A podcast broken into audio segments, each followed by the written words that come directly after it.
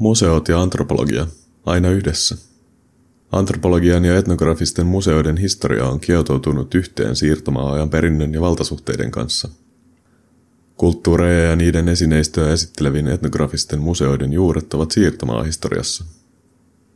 Eurooppalaisten kuninkaallisten sekä muun ylimystön parissa 1500-luvulla muotiin tulivat kuriositeettikabinetit – joissa eri kansoilta peräisin olevat esineet oli asetettu rinnakkain luonnontieteellisten näytteiden kanssa ja muiden erikoisina pidettyjen esineiden kanssa.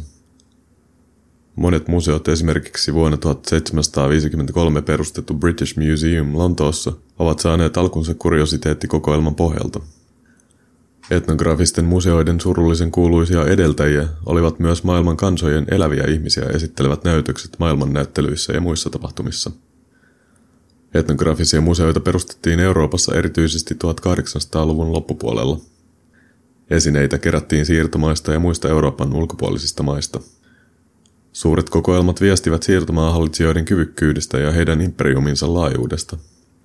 Osa esineistä ostettiin museoihin, mutta monet ryöstettiin tai vietiin siirtomaista ja alkuperäiskansoilta ilman lupaa.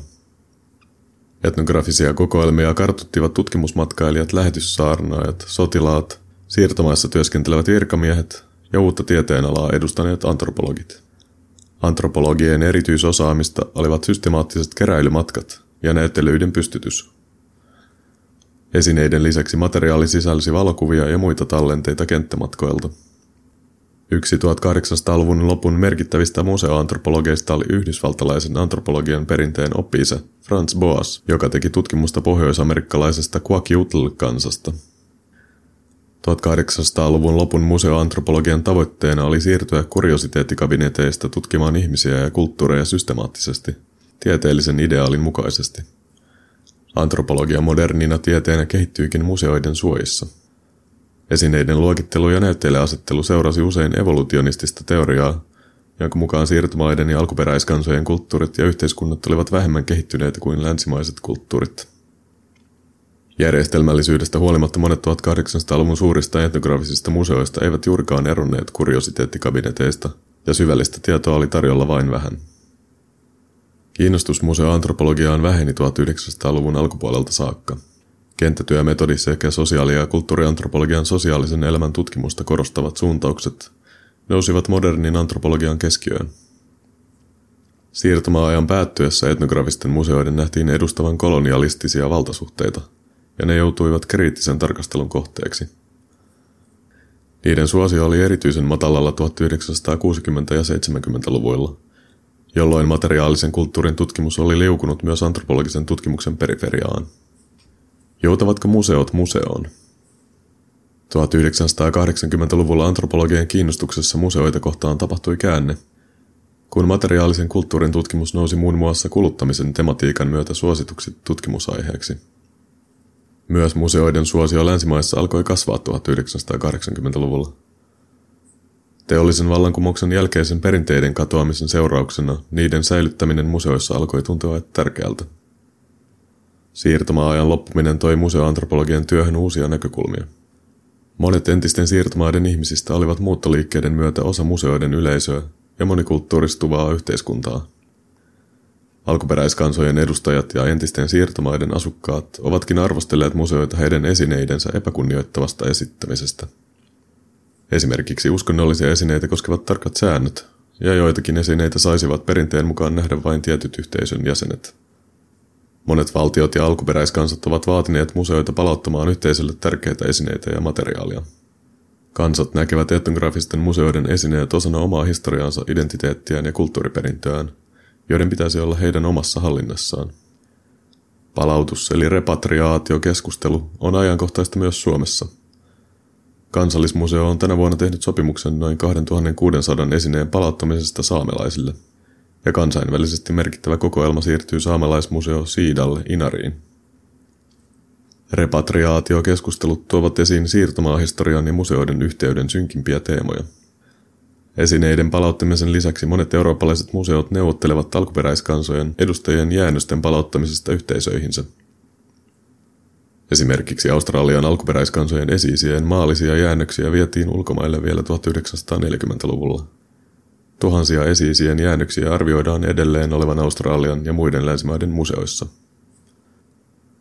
Yhteistyötä ja dialogia. Antropologin edellisessä työelämäartikkelissa Helina Rautavaaran museon johtaja Ulla Kinnunen ja museolehtori Ilona Niinikangas kertoivat museotyön muutoksesta. Jos etnografiset museot olivat siirtomaa-ajalla luomassa rajaa heidän ja meidän välillä, on niiden tärkeänä tehtävänä nykyään häivyttää tuota rajaa muun muassa yhteistyön muodossa. Alkuperäiskansojen ja entisten siirtomaiden kansojen jäsenet ovat tutustuneet omaan kulttuuriperintöönsä ja museot ovat saaneet lisätietoa kokoelmiensa esineistä ja kuvista. Yhteistyötä on tehty myös näkyväksi yleisölle, ja museot ovat pyrkineet muuntautumaan esineiden säilytystilasta eri osapuolten ja kulttuurien dialogin tilaksi. Museoiden henkilökunnassa on myös yhä enemmän työntekijöitä, joiden oma kulttuuriperintö on museoissa esillä.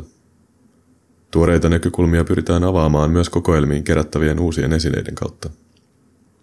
Esimerkiksi Ranskassa vuonna 2006 perustetussa Musée du Queberan Liissa on mittava kokoelma Australian alkuperäiskansoihin kuuluvien taiteilijoiden tekemää nykytaidetta. Museoiden uusiin yhteistyön muotoihin kuuluvat myös tilan antaminen alkuperäiskansojen oikeuksien ajamiselle näyttelyissä sekä monikulttuurisuuden ja sen tuottamien identiteettien esiin tuominen. Kun aikaisemmin pyrittiin esittämään puhtaita kulttuureja ja säilymään niitä, ovat etnografiset museot pyrkineet viime vuosikymmeninä esittämään myös kulttuurien joustavuutta ja muutosta osana kansojen identiteettiä. Museohistorian tarkastelu ja keräilijöiden toiminnan laajemman kontekstin esittely ovat tuoneet näyttelyihin uusia kerroksia. Länsimaisten museoiden välillä on suuria eroja siinä, kuinka paljon ne ovat edistäneet dialogista ja osallistavaa toimintatapaa. Silti uudistuminen nähdään etnografisille museoille tärkeänä, Ilman nykyaikaan kiinnittymistä ne voivat olla vaarassa muuttua menneisyyttä esitteleviksi historiallisiksi museoiksi. Museoantropologia on laajentunut kenttä. Museoantropologia läpileikkaa antropologian eri suuntauksia, kuten sosiaali- ja kulttuuriantropologiaa, ja erityisesti Yhdysvalloissa vahvoja biologista antropologiaa ja arkeologiaa. Museotyössä voidaan soveltaa tietoa myös sosiaali- ja kulttuuriantropologian eri aloilta, kuten uskontojen, sosiaalisten suhteiden ja kielten tutkimuksesta – Tavallaan museot ovatkin antropologian alojen leikkauspiste tai antropologian julkiset kasvot, kuten australialaisen Burntin antropologisen museon johtaja John Stanton on sanonut. Museoilla on yhteys antropologian kenttätyön keräämään tietoon ja ne välittävät sitä suurelle yleisölle. Antropologit työskentelevät nykyään museoissa monissa eri rooleissa. Kokoelmien kuraattoreina, materiaalisen kulttuurin tutkimuksessa sekä kulttuuriperinnön ja turismin parissa – Museoissa työskentelyn lisäksi nykyajan museoantropologit myös tutkivat museoita. Viime vuosikymmeninä kaikkien alojen museoiden uudistuminen on luonut tähän hyvän kentän. Museoiden painopiste on siirtynyt kokeilmista näyttelyihin. Antropologi Mary Bucket on kuvannut, kuinka näyttelyt tulisi nykyään kohdistaa monille eri yleisöille, kokemattomille museokävijöille ja monille eri sidosryhmille. Buketin mukaan muutosten taustat ovat sekä poliittisia että kaupallisia – Museot ovat julkisesti rahoitettuja ja niiden tehtäviin kuuluu kokoelman esittely laajalle yleisölle. Samalla museoista on tullut osa kulttuuriteollisuutta, mikä edellyttää uudistuvia näyttelyjä ja tuotteita kävijöiden houkuttelemiseksi. Uusi dynaaminen museo vaatii uudenlaista organisaatiota, joissa eri alojen ammattilaiset ja tehtävät tulevat yhteen. Antropologien tekemät keräilyä, näyttelyn tekoa ja opastuksia koskevat etnografiset tutkimukset ovat hyödyttäneet niin taide- kuin tiedemuseoitakin – näin antropologeista on tullut osa myös muiden kuin etnografisten museoiden henkilökuntaa. Boget on kirjoittanut, että näyttelyn tekemisessä on paljon samaa kuin etnografisessa tutkimuksessa ja kirjoittamisessa, tuoden esiin antropologian erityisiä vahvuuksia. Molempiin liittyy samanlainen tutkimisen ja etsimisen prosessi. Museoantropologian työ on käynyt läpi koko antropologian tieteenalan historian ja siinä tapahtuneet suuret muutokset – Museoiden ja antropologien yhteinen matka näyttää jatkuvan myös tulevaisuudessa, synnyttäen edelleen uusia näkökulmia. Kirjoittaja Suvi Sillanpää on Helsingin yliopistosta valmistunut sosiaali- ja kulttuuriantropologi. Suvi työskentelee museoalalla ja on erityisen innostunut rituaalien tutkimuksesta sekä yhteisöllisistä ja osallistavista tuotantoprosesseista –